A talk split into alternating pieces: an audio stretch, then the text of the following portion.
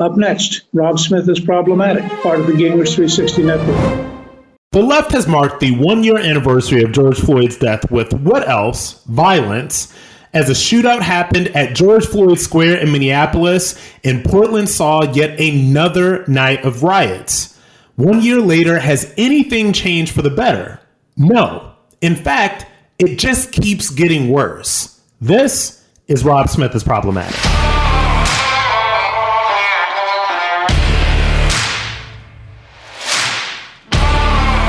You have been living under a rock or haven't been watching any kind of mainstream media for the past week, you would realize that this week marked the one year anniversary of George Floyd's death. Uh, I, I, to me, it seems like decades, but no, it has only been a year since George Floyd died. And so let's kind of break down, you know, exactly what happened. We know that the police officer that was, you know, held liable and responsible for his death by a jury it was, was found guilty. Derek Chauvin knee was on George Floyd's neck for nine minutes. The entire world saw it on video. The entire world was shocked and horrified by this. It was only conservatives that dared to ask the question were there any other extenuating circumstances that would have led to George Floyd's death, like perhaps the fentanyl and meth and other things that were in his system at the time? He had a history of heart problems. That is neither here nor there. George Floyd died. Derek Chauvin was found guilty. Derek Chauvin went to prison. There would have been riots. Minneapolis would have burned all over again if this man was somehow acquitted. So this is where we are one year later. And, and before I get into exactly where we are as a society right now, I, I just want to talk about there is this sort of idiotic martyring of George Floyd that is going on um, in the mainstream media, that's going on on the left, that's going on with a lot of actually most black liberals and, and most white liberals who are literally too afraid to say anything else. So there's this martyring, there's this idea that George Floyd is a great civil rights hero. There's this idea that his name needs to be spoken of in the same vein as uh, I don't know, uh, Martin Luther King or, or, Malcolm X or Booker T. Washington or anything like that. Um, this is idiotic. Uh, it, it, just makes zero sense. And I did. I did a um, I sent out a tweet earlier this week, and this is one of those tweets. I, I'm generally pretty careful about what I say on Twitter, and, this is one of those tweets that I knew was going to get me in trouble. But I'm going to tell you exactly what I said about all this, and what I said about this this idiotic martyring of George Floyd. I said George Floyd is not a hero or a martyr. The fact that we're now marking the anniversary of his death as if he was some great civil rights crusader and icon makes black Americans look deeply unserious and stupid. Yes, stupid. So I tweeted that out because this is, is what I think. This is what I honestly believe. Turning this man into a martyr um, it is wrong. It's stupid. It, like I said, it makes all of America, by the way, not just Black America, look unserious and stupid because you have to realize that this is somebody that had a rap sheet a mile long. This is somebody that had a very checkered criminal history. This is somebody, as Candace Owens started trending um, when this first started because she was the only one that was bold enough to say it. This is a man that once held a gun to a pregnant woman's stomach during a, a home invasion. Okay, so this is is who we were talking about here, and this is not to say and and there's a straw man that the left does when anybody criticizes the man that George Floyd was, when anybody says that you know, this is not somebody that needs to be martyred. This is not a hero. This is certainly uh, not somebody that deserves to be taught in school. But you know, our our leftist uh, indoctrination center public schools are going to be uh, they're going to be teaching him on Black History Month. I almost guarantee it. Uh, but Candace started trending because she said this when everything was still raw. She said this probably about a, a couple of weeks afterwards. And, and she started t- trending and getting even more death threats and all of that stuff because she basically said that this man is not a martyr. This man is not somebody to be martyred. And the question that always comes to me when you see, you know, the family of George Floyd is at the White House and they're talking about, you know, having his name on this Justice and Policing Act, which is completely ridiculous. And, and there are even you know some conservatives and Republicans that are on board with this. I'm on board with reform, but putting his name in a bill is is is completely ridiculous. That is letting the left completely control this. But the question that is always on my mind is this Was one man worth all of this? Okay. And by all of this, I mean you have to go back to where we were as a country last year. This was a televised funeral, a golden casket. Uh, Al Sharpton, Jesse Jackson, all these Hollywood celebrities. I think Tiffany Haddish was at this funeral crying. T- it was just like this is is completely ridiculous. And so, is one man worth all of this? Was one man, especially this man, was he worth Minneapolis being burned down, Minneapolis being destroyed, all of these people um, whose livelihoods were being destroyed. Was one man worth all of this stuff? That's the question that I am always asking, and I'm not even sure if I have an answer to it. My answer is no. But to the left and to the Democrats who use things like this to push their narrative of black victimhood, of glorifying and, and celebrating criminals, he is absolutely worth it because he helps them push their agenda. You have to understand that he helps them push this this agenda of victimhood of of all of this stuff that they need for black votes that they need for African Americans to really think that they are doing something in the midst of inflation, in the midst of um, high gas prices, in the midst of a border crisis, in the midst of all of these different things that are making the lives of Americans worse. Yes, celebrating George Floyd and lionizing him and making him a civil rights hero and icon is absolutely worth it to the left because he helps them push their agenda. And there are a lot of people on the conservative side that are too the, and the thing that irritates me and i don't spend a lot of a lot of time you know infighting with conservative media whatever but a lot of things that irritate me is that we're so often as conservatives and in in republican leaning commentators and people that are in the public eye they so often just go along with the leftist narrative about who George Floyd was. They go along with this idea um, that even Senator Scott is going on going along with this idea that any criminal justice reform has to have George Floyd's name in it, which is absurd. It is absurd on its face. Okay. So we keep on going along um, with this leftist narrative. They set the narrative. The left says that you are not allowed to talk about George Floyd's criminal activity. You are not allowed to talk about the drugs that he had in his system. The only thing that you are allowed to say is how horrifying the video of his death is. And it is. And it's completely horrifying. But that is the only thing that you're allowed to say, even if you're a conservative. And this is how thoroughly the left owns this conversation. And this is what I, I hate um, about the left, how the left owns this conversation, and about how some people in conservative media just really roll over for this. Okay. Um, I, I really, really do hate it. But I want to tell you that I do believe in criminal justice reform. Um, I, I, do believe that there are some issues with the criminal justice system that need to be addressed. If I did not believe in that, then I wouldn't have lobbied for the First Step Act on Capitol Hill. I wouldn't have applauded when it passed under the Trump administration. But this deification of George Floyd is ridiculous. This deification of George Floyd doesn't make any sense. And what this sends is a message and I feel like I this is you know a, a common theme on this podcast, but I'm going to keep saying these things over and over and over again because I, I realize sometimes while doing this podcast there is such a dearth of this perspective just being shared in the mainstream media at all, or even being shared um, uh, in, in a conservative realm, right? So this is glorifying criminality and this is what is happening. Uh, you know, every time we have one of these these BLM cases, whether it's George Floyd, um, whether it was, um, I, I believe that the guy's name was Daunte Wright, and he was becoming a big thing. There is not one of these cases that doesn't have some sort of criminal rap sheet a mile long. What happens with the left is they completely deify these people. Now, these people are literally pushing federal legislation with George Floyd's name in it.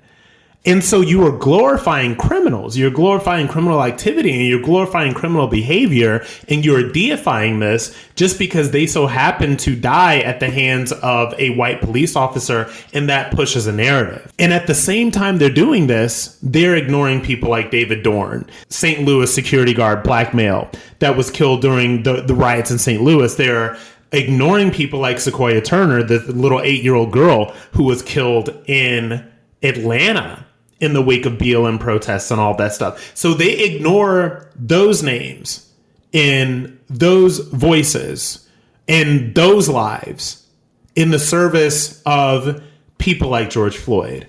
And again, I have to reiterate that this man did not deserve to die and that that video is horrifying, but I'm making a point of the larger effort of the left to basically glorify and lionize black criminality and to say to African Americans on the left, the people that who whose votes they pander for over and over and over again, this is who your hero should be. This is the man whose name should be in federal legislation for criminal justice reform. This is the person whose um, death we should mark the one year anniversary of all the time, like every single year. This is the person who deserves a golden casket in a funeral televised. Uh, national television, ABC, CBS, M- M- NBC, all of them. And it, it just really does send, I think, such a fundamentally destructive message to African Americans about our worth, first of all. Because if you have hardworking American, black American citizens that died in the BLM protest, but that also die every single day in Chicago and, and stuff like that, and you're not saying anything about them, those black lives do not matter. But the black lives that matter are the ones that you can use to push a leftist narrative. That I have a lot of issues with. Even outside of that, the question remains one year after George Floyd's death, how are things in America? They are getting worse, and I'm going to tell you exactly why after the break. So, I want to tell you guys about my experience in Minneapolis. I was on the ground in Minneapolis last summer in the wake of this stuff. Probably, I would say maybe uh, within 10 days of the uh, BLM riots and protests if you guys follow me enough, you know that uh, I raised about $130,000 that went to help rebuild the small businesses in Minneapolis. And that's why I was down there. And when you go to Minneapolis, and, and I've said this to you guys before, constant listeners, thank you so much because I, I kind of, you know, say these things. I have to say them to kind of underline them. When I went to Minneapolis, it was like seeing something out of a war zone. It was chaos when you physically see with your own two eyes yourself the results of these protests and the bombed out buildings, the bombed out liquor store, the bombed out Target, the bombed out AutoZone, an entire strip that was supposed to be in like a, a, rebuilt downtown area for the people in the neighborhood to go to and enjoy. That stuff is burned down. Okay, the Walgreens is burned down. And I, I wonder and maybe this is something that I'll, I'll, pitch as a video if I if I feel like going to Minneapolis. I mean, it is really, I guys, it's awful. Um, but if I feel like going there and, and, and really kind of like pitching something and shooting a video, like I would really like to see what that block looks like a year later. I bet that that block looks exactly the same. So I raised this money. I raised $130,000 for this. And I went down to George Floyd Square, and George Floyd Square at that point was a memorial. It was a place for the community to come together. There were uh, there were people that were giving out uh, free groceries. As a matter of fact, I believe that I donated ten thousand dollars to uh, this church group on camera. Um, I did a segment for uh, for Fox News when we had raised some of that money. Um, and I donated ten thousand dollars to a church group on camera that was, you know, handing out food for the community. So a year ago, I would say that it was community building it, it, was a space for the community to get to and go together and to grieve and, and to help support and all of that other stuff. Because mind you, the aftermath of this violence that happened was grocery stores were no more. Okay. But what happened and what has happened in Minneapolis over this past year is that George Floyd Square has no has been known it has gotten a reputation for becoming more violent it has gotten a reputation for becoming an area that is prone to violence and on no less than the one year anniversary of the George Floyd death when national media was descending upon Minneapolis to report on the story, to you know, to, to do the same stuff they always do, because what you have to understand, and I'm gonna digress here a little bit, we have to understand about our mainstream media is that they exist to do the bidding of the Democrats. So the Democrats have defined um, George Floyd and George Floyd's death as something that needs to be commemorated every year, and our dutiful, dutiful mainstream media will follow every single time, every year. You will see AP will go there, um, the New York Times, all these people will go there, and they will talk about, well, where's criminal justice reform? Where are black people in the society? All of this other stuff. And so all of this press and all of this media was there. No less than one year to the day, there was a literal, actual shootout at George Floyd Square. I want you to listen to this. This was, I believe, an AP reporter that was doing a live shot, and there was a shootout at George Floyd Square. I want you to listen to this. This bill of comprehensive police reform uh, to be. Uh, to just got to be careful here with some gunshots. Excuse us, excuse us.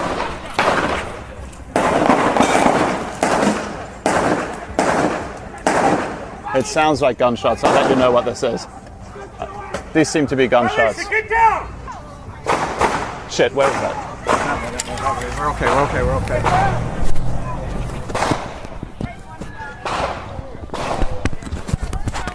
Uh, we're, we're just going to go.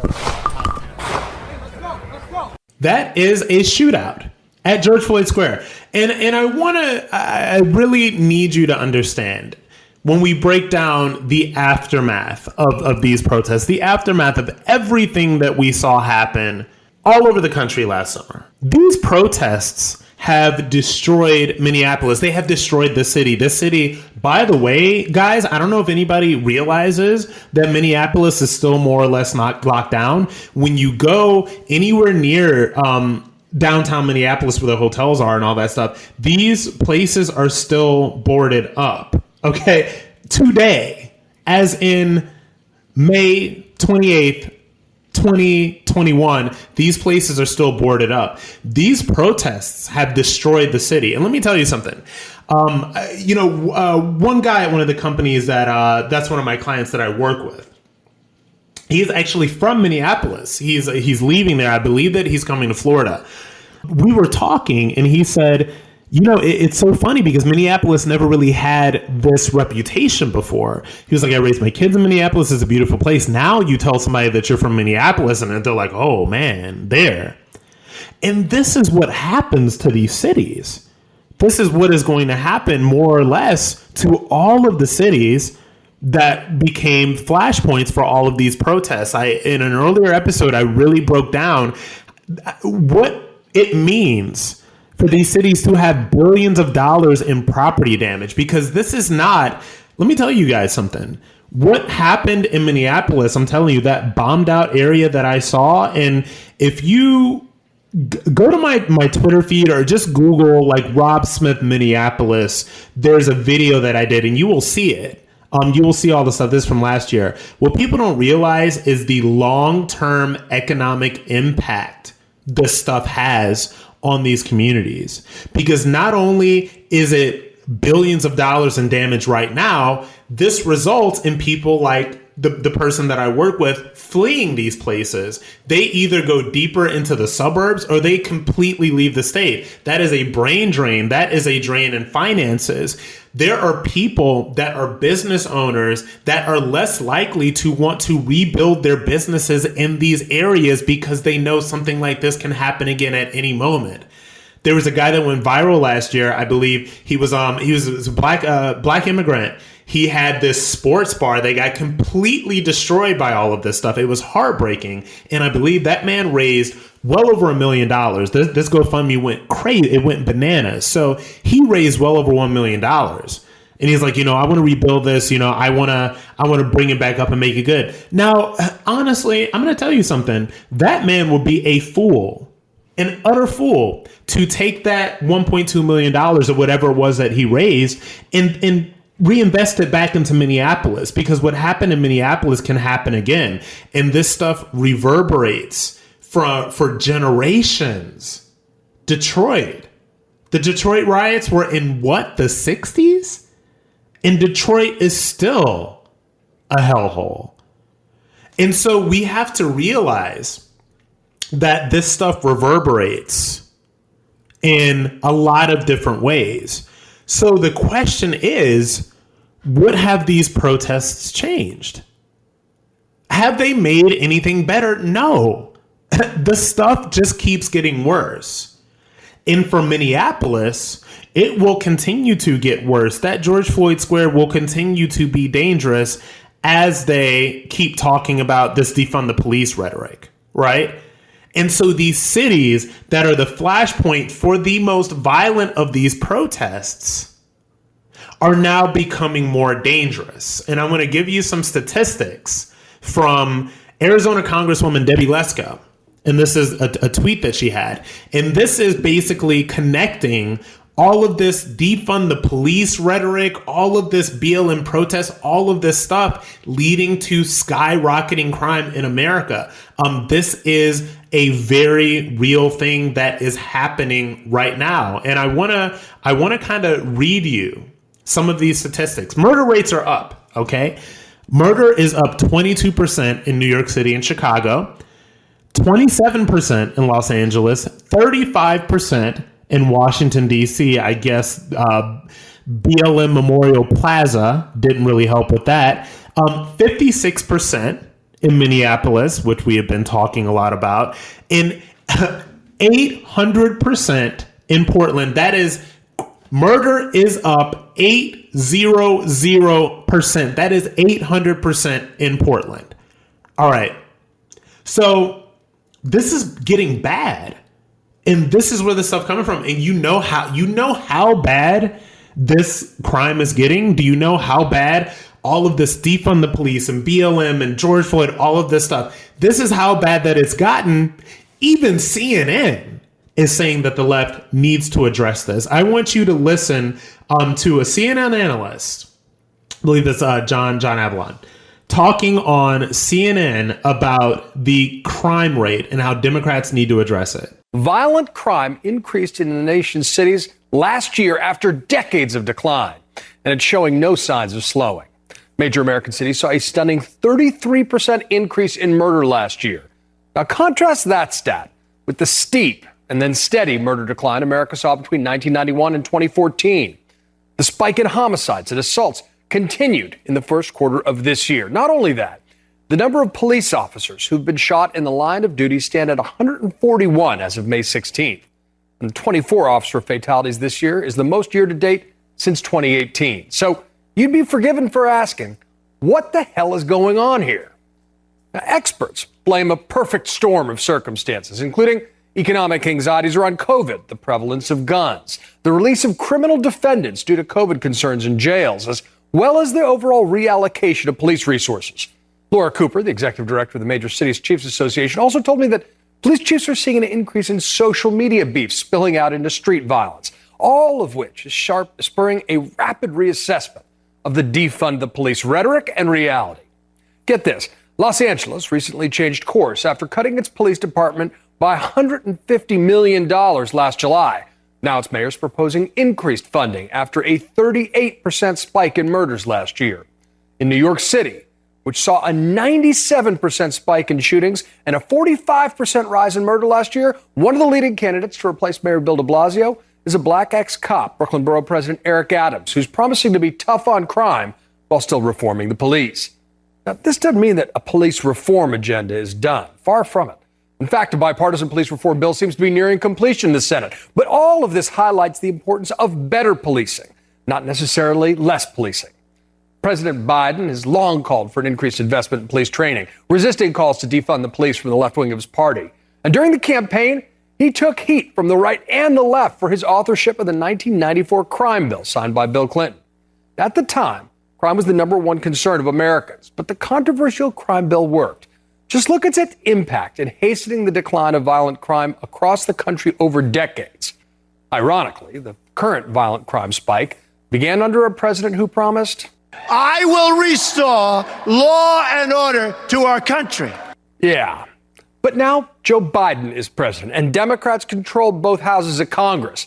And you can bet that rising crime will be an issue in the 22 campaign. Now, that being CNN, they couldn't resist throwing in a dig at President Trump. And it's very interesting when people try to do that because all of these cities are run by Democrats from top to bottom. But either way, what this is saying when CNN, of all people, is saying Democrats need to address violent crime, that is a problem. And they know it is going to be a problem. And they know it is going to be a problem leading in to 2022. So, one year after George Floyd's death, things are getting worse. The streets are getting more violent. People are having shootouts literally at his memorial. The BLM hordes are on notice and they are ready to tear up the streets if another BLM case happens. So, no, things are not getting better in America. They are getting worse and they will not start getting better again. Crime will not stop start going down. These protests will not stop getting violent. All of this stuff is not going to be corrected until people start getting honest about what is going on. Honest about the violent crime in these cities. Honest about who's perpetrating the violent crime. And most of all, and this is a long-term fix, but honest about personal responsibility in the choices that people make that lead them into being in a position to where they're going to have interactions with police officers. George Floyd did not deserve to die, but he is not a hero. He is not a martyr. And his death has not made America better. It has only opened up and exacerbated the wounds that the left loves to exploit for political power. And we are not going to get into a better place as a country until we start speaking openly and honestly and being real about exactly what's happening. And that goes whether you are a Democrat, a Republican, or anybody in between. Coming up is the left going so crazy that they're going to just lose it all in 2022. Well, yes, it could be the case, and Candace Owens certainly thinks so. I want to talk about what she had to say about it after the break. So, you know, doing this and, and being a political commentator and basically with, you know, Twitter, Facebook, Instagram, uh, news media, social issues, all of that stuff being my my life and my career and, and, and everything like that, I always ask myself the question, am I becoming a far right lunatic? Am I literally becoming a crazy person? Is the left really this crazy? Or am I just so open to seeing this stuff and am I just so tuned into this stuff that I think that they're just crazier than they really are? But the question is, they are absolutely going that crazy. The left is absolutely going that crazy. We see it every single day. We see it when Demi Lovato comes out as non binary, whatever that means. And she is lauded for it by Hollywood elites. We see it every single day when we see uh, pro far left LGBTQ indoctrination in public schools that seeks to teach um, third and fourth graders about 100 genders and all of the different pride flags and all of these different things that have absolutely zero to do with any kind of education. We see it every single day with the rise of anti Semitism that is happening on the left. I saw Twitter videos where people were literally this in New York City. Twitter videos where people were being beaten in the streets and being attacked and harassed literally just for being Jewish. Okay? So, yes, the left is going completely nuts. They're going completely insane. And so, like I said, we see it every single day. We see it in the indoctrination in the, the education system. We see it um, in this sort of critical race theory stuff. And you know, there's a guy that I that I want to introduce you to. His name is Christopher Rufo. Uh, he's a senior fellow at the Manhattan Institute, uh, and he is doing some some really good investigative work about critical race theory and how it is it is indoctrinated and it has made its way into the public school system. Um, I'm going to interview him here in a couple of weeks as soon as we lock down a date. He's doing some very very important stuff. But I want you to listen to just him describing um, how the stuff is being presented in schools nowadays, and then we'll go into Candace's take on the entire situation.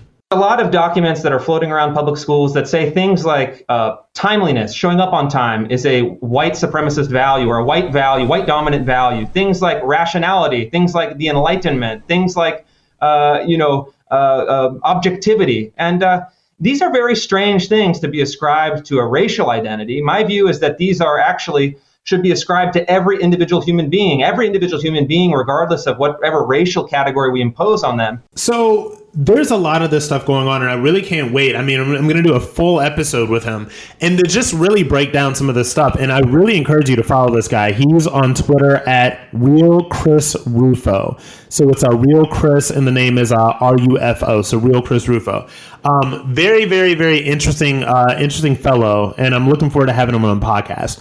But a lot of people don't realize the the depths to which this stuff. Um, has sunk into the education system that we have right now. A lot of people don't realize this stuff. The idea that we are teaching third, fourth, fifth graders, black kids, by the way, that being on time is somehow a there's like being on time is a white thing. Race, uh, math is racist. So you're teaching kids, black kids, at a very formative time in their lives and in their minds that if they can't perform, we're not pushing um, we're not pushing education. We're not pushing rigorous academic works. We're not pushing the idea that if you're not right, you need to work harder and you need to figure it out because there's a right answer and there's a wrong answer. We're pushing the idea um, that math is racist. We're pushing the idea that if kids aren't performing, it's because uh, of their race somehow. That is a very dangerous message to send to kids that are developing thank God I never got that message in, in public school. Thank God, because I, I was in, you know, grammar school before the woke era. And it's certainly uh, not anything that my mother or father ever pushed to me. This idea that, you know, if I was underperforming, that it was somehow because I was black, and there's always some sort of get out of jail free card for underperforming or for being involved in criminal activity or, or for whatever because you're black. It's ridiculous. Um, but this is what's going on here, and and this is Candace on Laura Ingraham, just basically just throwing a blowtorch to all of this stuff. The left right now is segregationist. We need to start saying that over and over again. They are the party of segregation. That is what they are calling for. They are obsessed with race. They want your children to know that they are either oppressed or they are privileged. And by the way, talk about people to appeal to. We live in a country that is largely biracial. Could you imagine what it is like for me who has a biracial child who is being told that your child is going to be literally taught in the school system that they are either half oppressed or half privileged? There's no space for these people. I believe that you are correct, Laura, when when you say that this is where we hit education. We need to stop the conversation. Yes, it's important, the lower tax argument, but it's not the argument that's hitting home when you talk about mm-hmm. what's happening inside the school systems. Everybody cares about their children. They understand what's going on. This pick your gender, the transgender that is going on. And most importantly and most potently, telling children that they need to see race everywhere at the same time, you are not telling them to focus on hard academics. We're not teaching engineering and math anymore. We're teaching critical race theory. That is the most important element. And that is because what they want to do is to water down the education system to produce dumber kids because dumber kids means that you can almost guarantee that they're mm. going to become servants to the government. They will end up on welfare because they have no practical skills. Now, another data point, uh, Candace, ahead of 2022, Americans are increasingly turning on Black Lives Matter because the movement's favorability rating is down from 61% right after the Floyd uh, killing to just 48% today. Uh, I guess stoking a violent crime wave is not exactly the way, I guess, to win support, Candace. That's exactly right. You know, Black Lives Matter is an organization that has led to more black death. They said that it was done in the name, these riots and these protests in the name of George Floyd, who had a long criminal record. And what actually ended up happening was that black neighborhoods burned, black men and black women were killed during these riots, and black people were arrested. So it really just led to more devastation for black people. Some of us had the courage to call this out early on. People are now seeing what this means. Less policing doesn't mean that nothing's going to happen in the neighborhood. There's not going to be police. What it means is that the gangs are going to rise up and take the place of police officers. We've seen this story in America before. And I personally think that if, if Republicans don't have the courage to call this stuff out, one of the biggest issues that we're facing right now is Republicans are scared to be called racist. Stop being fearful right. to be called racist when you are not racist and you are looking at the person that is actually a racist and is a segregationist segregationist. And that is the left, that is Democrat Party, and that is how Republicans win going forward because people are seeing. People are seeing. That's powerful. Because I believe that people are seeing. People are waking up you know, we talk a lot about big tech censorship here, and, and I'm sure we'll talk a, a, lot about it again. But do you ever understand and do you ever think about why it is so important for Facebook to control the conversation? Why it's so important for Twitter to uh, control the conversation about the uh, the stuff on Hunter Biden's laptop? Why it's so important for YouTube to shut down? Do you understand that people are waking up to all of these things? people are seeing what is going on right in front of their two eyes and they do not like it. And the only way that we can have some sort of the only way that we can have some sort of semblance of taking back control, literally taking back the streets, taking back the conversation, is that you have to speak openly and honestly and you have to be real. People hate Candace because she is real. This is not like Candace is not far right. Candace is not white. It's nothing like that. She is being completely real and completely honest. And that is what we need more of. And we need more people that are bold enough to speak the truth and bold enough to speak truth. Because all of this stuff that's going on right now, people are tuning out of it. The parents every single day are in school board meetings. I mean, I do, you know, a lot of videos on my Facebook page. Please go there, uh, Rob Smith Online. I probably do about two, three videos a day just on what the news of the day is or what the issues are. And all of these videos, parents standing up um, against critical race theory. People are standing up against big tech censorship. People are standing up against the left. People are standing up because they are seeing with their own two eyes exactly what is happening here. And in 2022, I do believe that the Democrats are in a lot of trouble. I do believe that in 2022, the Republicans will take back the House. And the only way that we're going to do that, and the only way that Republicans, conservatives, people on the right, or people that just have common sense are going to do this, is to stop letting the left control the conversation. Stop being afraid that they're going to call you racist. Black people, if you're in the media or not, if you know something that's real, just say it. Stop being afraid you're going to get canceled. Stop being afraid that people are going to call you self hating or Uncle Tom or Coon or whatever. Because what this moment needs right now, more than anything else, what it needs is people that are bold enough to speak the truth, the real truth that people know, that people are seeing with their own two eyes. And if you have more people that are bold enough to stand up and to speak this truth, and those people go to the polls and get everybody to literally vote red in 2022. The far left in this woke indoctrination, this critical race theory, this all of that stuff needs to be crushed. The only way it can be crushed is if people, left, right, and center, with common sense, stop being afraid to speak truth. So speak it.